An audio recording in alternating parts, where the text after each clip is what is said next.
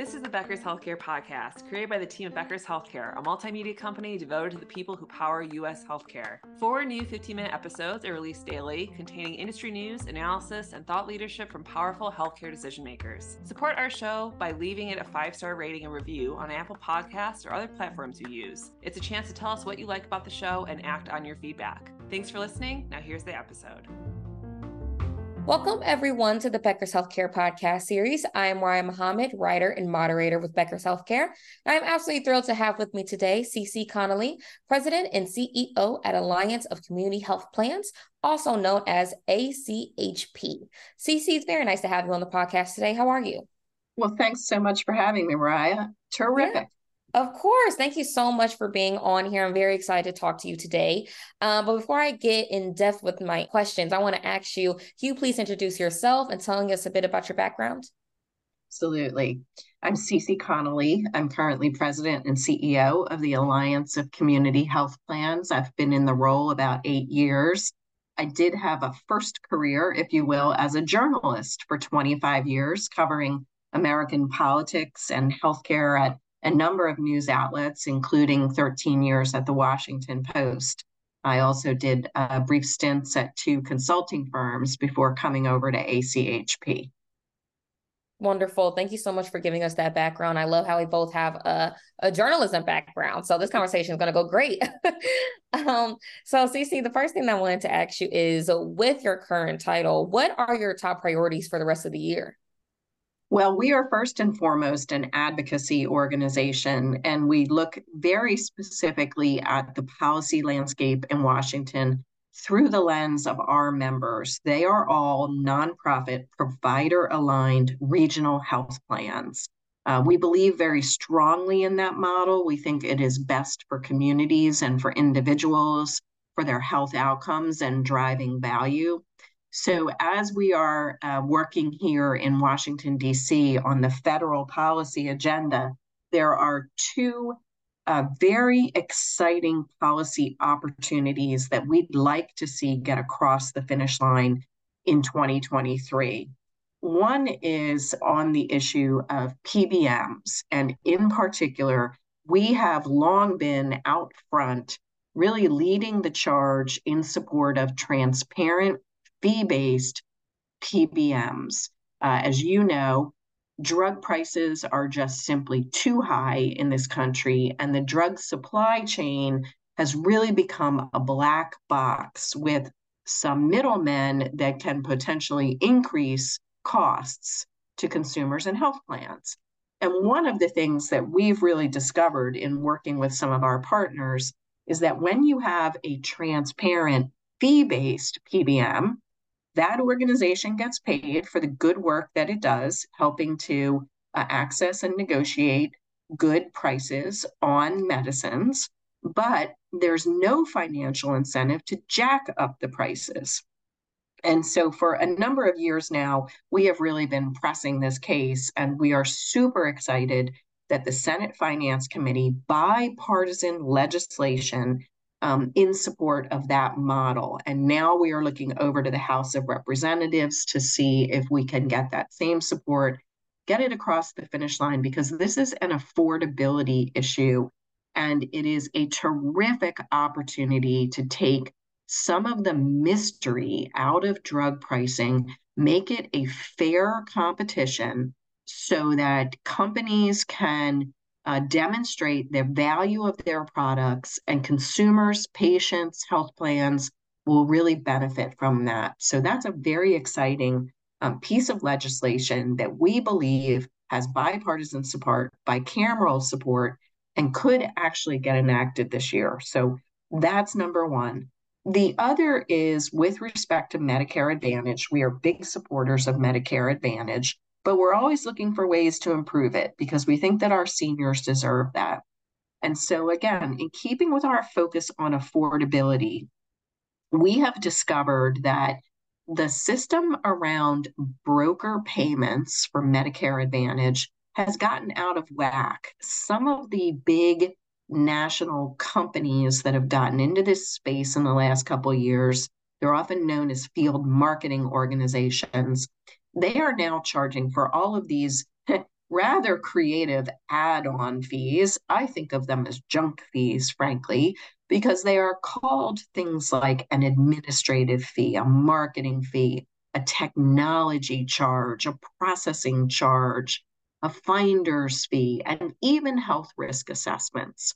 And as a result, even though broker commissions are capped at $611 for a new beneficiary, there are companies out there that are now collecting more like $1,300 per new beneficiary. And that's just not right. And it's costing everyone else in the system quite a bit of money. We estimate billions of dollars that could be saved by consumers and plans, and ultimately the Medicare Trust Fund. If CMS will simply uh, rein in, close up some of these loopholes, stick with a, to- a cap on total payment or total commission, Brokers will be compensated for the work that they do. But again, it will be transparent. Everyone will see those fees, and you won't have a lot of these add ons that do nothing in terms of adding value for seniors. That one can be done by CMS through its regular rulemaking and what's called the Part C and D rule. And we know that, uh, again, many lawmakers are now contacting CMS on our behalf saying that they'd like the agency to do something about this. So we're very optimistic uh, that that is another concrete, tangible win that we could have on behalf of seniors in the next several months. Wonderful, wonderful. Thank you so much for sharing that. That all sounds so very promising, and I cannot wait to see it in its full effect. Um, affordability is finally getting the attention it deserves in my eyes. So I love this discussion. Um, but if we could go back to last year, even earlier this year, what programs and initiatives have been the most needle moving for you? Well, we rolled out in June uh, a sweeping policy proposal that we call MA for Tomorrow. And this is again because while we know that Medicare Advantage is popular, more than half of seniors are now choosing Medicare Advantage over the traditional fee for service medicine uh, because, frankly, they like the care coordination, they like getting prescription drug coverage. There may often be dental and eye benefits. So, MA is already a great success story.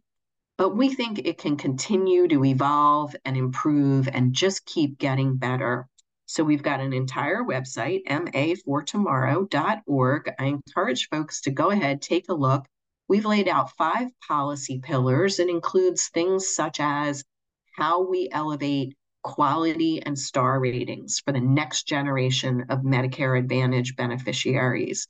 It looks at benchmarks and risk adjustment and consumer navigation. In fact, our broker proposal falls under consumer navigation in MA for Tomorrow. This was a major undertaking with our members over close to two years, developing these very well thought out policy proposals, many of which can be implemented by CMS, some that may require some legislation.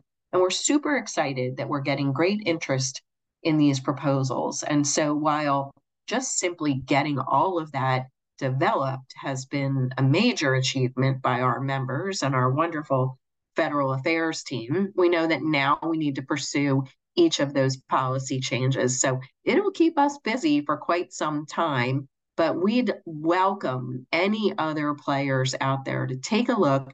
Let us know what you think of the ideas. We're sure we can make them even better. Wonderful, wonderful. Thank you so much for sharing that insight. And Ceci, before I let you go, the last thing I wanted to uh, talk about with you is the overall experience. So, the last question I wanted to ask you is how are you thinking about growth and member experience? Well, um, so I can answer that question either from our member company health plan perspective or ACHP. Let me say, with respect to our member plans, they are incredibly focused on consumer experience. And that's why you see them scoring very high in the consumer experience metrics, uh, whether it's MA stars or it's JD Power. Uh, over and over again, they're getting the top scores with respect to consumer experience. We know it's in part because they are there based in their local community.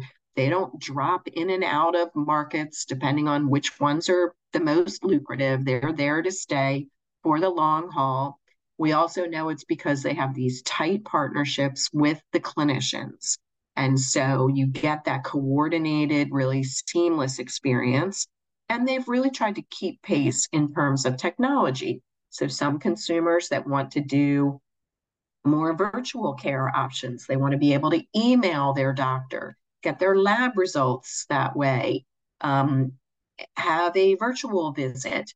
Those are the sorts of new technology enhancements that our members have been consistently investing in because we know that different generations of healthcare consumers are looking to engage in different ways. With respect to ACHP, we're super excited. We had several new member companies join this year, and we think it's again because those nonprofit provider aligned regional health plans really do want to come together. They get the chance to interact with their peers, to focus on their mission, to have um, best practices. We have a clinical innovation team that's doing a great deal of work right now in the chronic disease space and also maternal health. So we're adding members, which is great, just in terms of bringing fresh energy and ideas into the organization and ensuring that here in Washington, D.C., when we're talking about these policy issues, we can make certain that we're bringing the perspective of so many of these regional health plans to our federal leaders.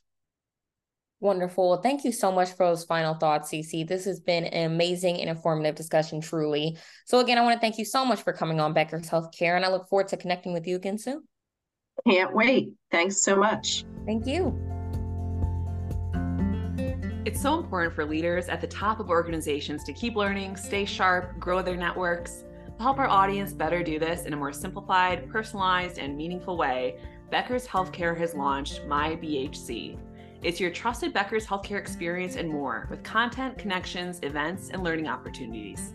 Join the community free of charge at www.my.beckershospitalreview.com and we'll see you there.